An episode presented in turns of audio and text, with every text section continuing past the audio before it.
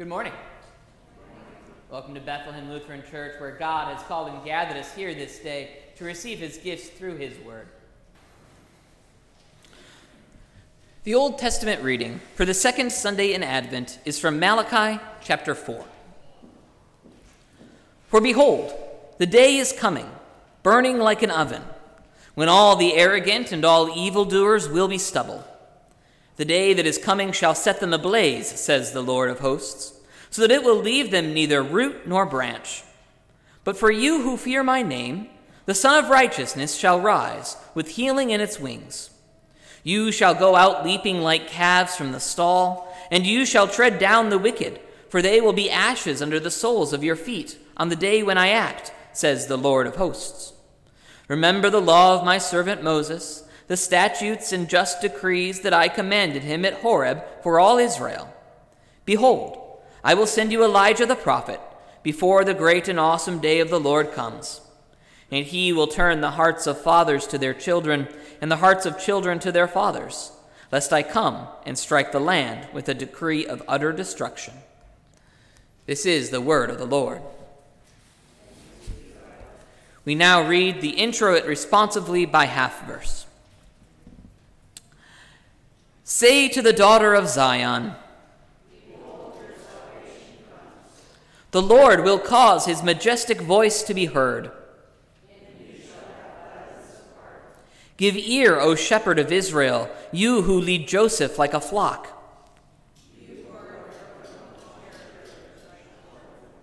Restore us, O God.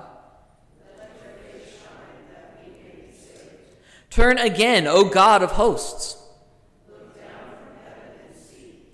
But let your hand be on the man of your right hand. Glory be to the Father, and to the Son, and to the Holy Spirit, as it was in the beginning, is now, and will be forever. Amen. Say to the daughter of Zion,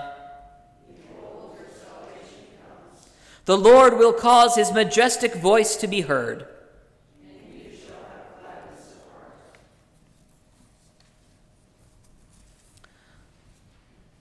The epistle is from Romans chapter 15. For whatever was written in former days was written for our instruction, that through endurance and through the encouragement of the Scriptures we might have hope. May the God of endurance and encouragement grant you to live in such harmony with one another, in accord with Christ Jesus, that together you may with one voice glorify the God and Father of our Lord Jesus Christ. Therefore, welcome one another as Christ has welcomed you, for the glory of God. For I tell you that Christ became a servant to the circumcised to show God's truthfulness, in order to confirm the promises given to the patriarchs, and in order that the Gentiles might glorify God for his mercy. As it is written, Therefore I will praise you among the Gentiles and sing to your name. And again it is said, Rejoice, O Gentiles, with his people. And again, Praise the Lord, all you Gentiles, and let all the peoples extol him.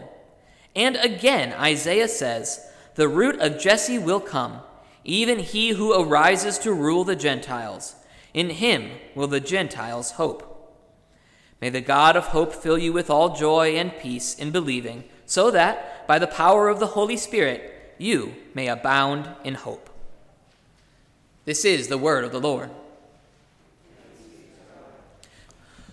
The Holy Gospel according to St. Luke, the 21st chapter. Jesus said, There will be signs in sun and moon and stars, and on the earth distress of nations in perplexity, because of the roaring of the sea and the waves, people fainting with fear and with foreboding of what is coming on the world. For the powers of the heavens will be shaken, and then they will see the Son of Man coming in a cloud with power and great glory. Now, when these things begin to take place, straighten up and raise your heads, because your redemption is drawing near. And he told them a parable Look at the fig tree and all the trees. As soon as they come out in leaf, you see for yourselves and know that the summer is already near. So also, when you see these things taking place, you know that the kingdom of God is near. Truly, I say to you, This generation will not pass away until all has taken place. Heaven and earth will pass away, but my words will not pass away. But watch yourselves, lest your hearts be weighed down with dissipation and drunkenness and cares of this life, and that day come upon you suddenly like a trap. For it will come upon all who dwell on the face of the whole earth. But stay awake at all times, praying that you may have strength to escape all these things that are going to take place, and to stand before the Son of Man. This is the word of the Lord.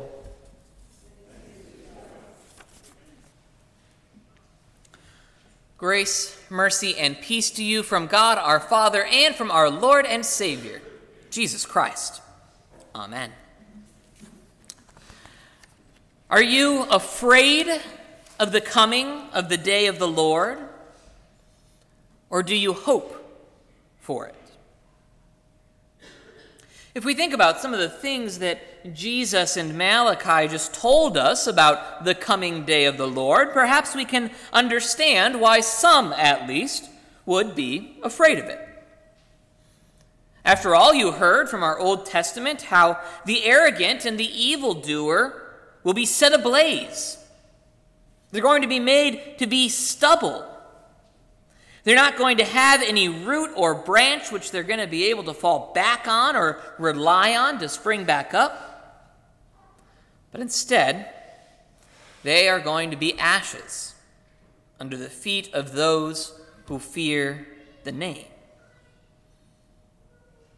Again, I think we can understand why some people are afraid of that coming. And yet, from our reading in Malachi and also our reading in the Gospel, we also can recognize the truth that for us, for we who do fear the name, which is simply to say, those who do believe in the name, believe in Jesus and what he did on the cross for us, that that coming day is clearly something to hope for. That we who fear the name should look forward to the rising of the Sun of Righteousness, the one who's going to come with healing in his wings. That we should look forward and be excited that we're going to be leaping out like calves from the stall. And even though perhaps this sounds a little bit weird, that we are going to tread the wicked under our feet. Which is simply to say that when that day comes, that good will triumph over evil. But a question that we ask ourselves is when is that day? Because remember, our reading from Malachi here is actually the last chapter of Malachi. And remember that Malachi is actually the last book in the Old Testament. Which is to say that what we just heard from Malachi is the last word of God that we get, or that the people got, for about 400 years or so. Until an angel came to Mary and Joseph in a dream, or talked to Zechariah in the temple. So that makes it a little bit difficult for us when we look at this. That this, this word about the day of the Lord, is it talking about the day when Jesus came? Or is it talking about the last day when, to be fair, Jesus also will come. Well, remembering that we are dealing here with a prophecy, we can look at the then and there like we just did. Its context is speaking to the Old Testament people who are about to face a silence from the Lord for about 400 years. And we can recognize the truth that we also get here that this hope would be answered by the coming of the prophesied Elijah. That the one who heralded the coming of the Son of Man was also the one who is heralding the coming of the day of the Lord. And so, at least in some aspects, this has to be talking about when Jesus came on Christmas. And yet, we also can look backward from where we are now. And we can see that that was only the beginning of the fulfillment of this prophecy. We can recognize the truth that Jesus himself declared that John the Baptist is the prophesied Elijah. That he is the one who was supposed to prepare the way for the coming of the Lord, and therefore the one who also was heralding the coming of the day of the Lord. Which means that this prophecy was partially, at least, fulfilled when Jesus came. But when we think about that, we can look at the first part of Malachi's prophecy and we can perhaps start to ask some more questions. We can even look around at the time that we live in now and we can ask some of these questions and we can ask things like, well, if Jesus came, why aren't the arrogant and evildoers stubble yet? Why haven't they been set ablaze so that they have no root or branch and are now ashes under our feet? Or we can look at our lives and we can say, why are we still suffering when we were promised healing and righteousness and joy, like calves being let out of a stall? And it can be easy to look around and see the lack of these realities and mistake that to mean that the day of the Lord hasn't come yet. Or we can look forward. We can recognize the truth that, in a very real sense, we are actually still in the day of the Lord. And we can recognize the truth that these prophecies that Malachi gave us will still come true. And we can recognize the truth as well that the Son of Man will return once again.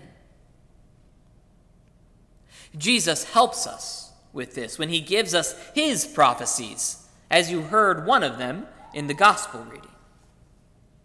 He made it clear that, yes, he had come at that time, 2,000 years ago. But that the purpose of that coming was to die on the cross for the sins of the world. And that he succeeded in what he came to do. But we also then get his prophecies here about how he will return and that when he does, he will finally come in glory in clouds. Which is to say, that when he returns again, he will return and do what he has promised to do in our prophecies from Malachi. He will come, which means that we have hope. Even though we look around at the world around us and we have many questions about how God is letting these things happen, there is still hope because there is still the promises of God. Promises such as that the hearts of children and fathers will be turned to each other. Promises like He will rise with healing in His wings. And all of this is to say that Jesus' arrival on earth was the beginning of that great day of the Lord. But that the full reality, the completion, the full fulfillment of that day isn't going to occur until the last day. Or perhaps another way to think about it that the coming of Jesus was the beginning of the end days and that his coming again will be the end of those days and will be the beginning of the new creation. So, you are free to continue to hope, to continue to trust.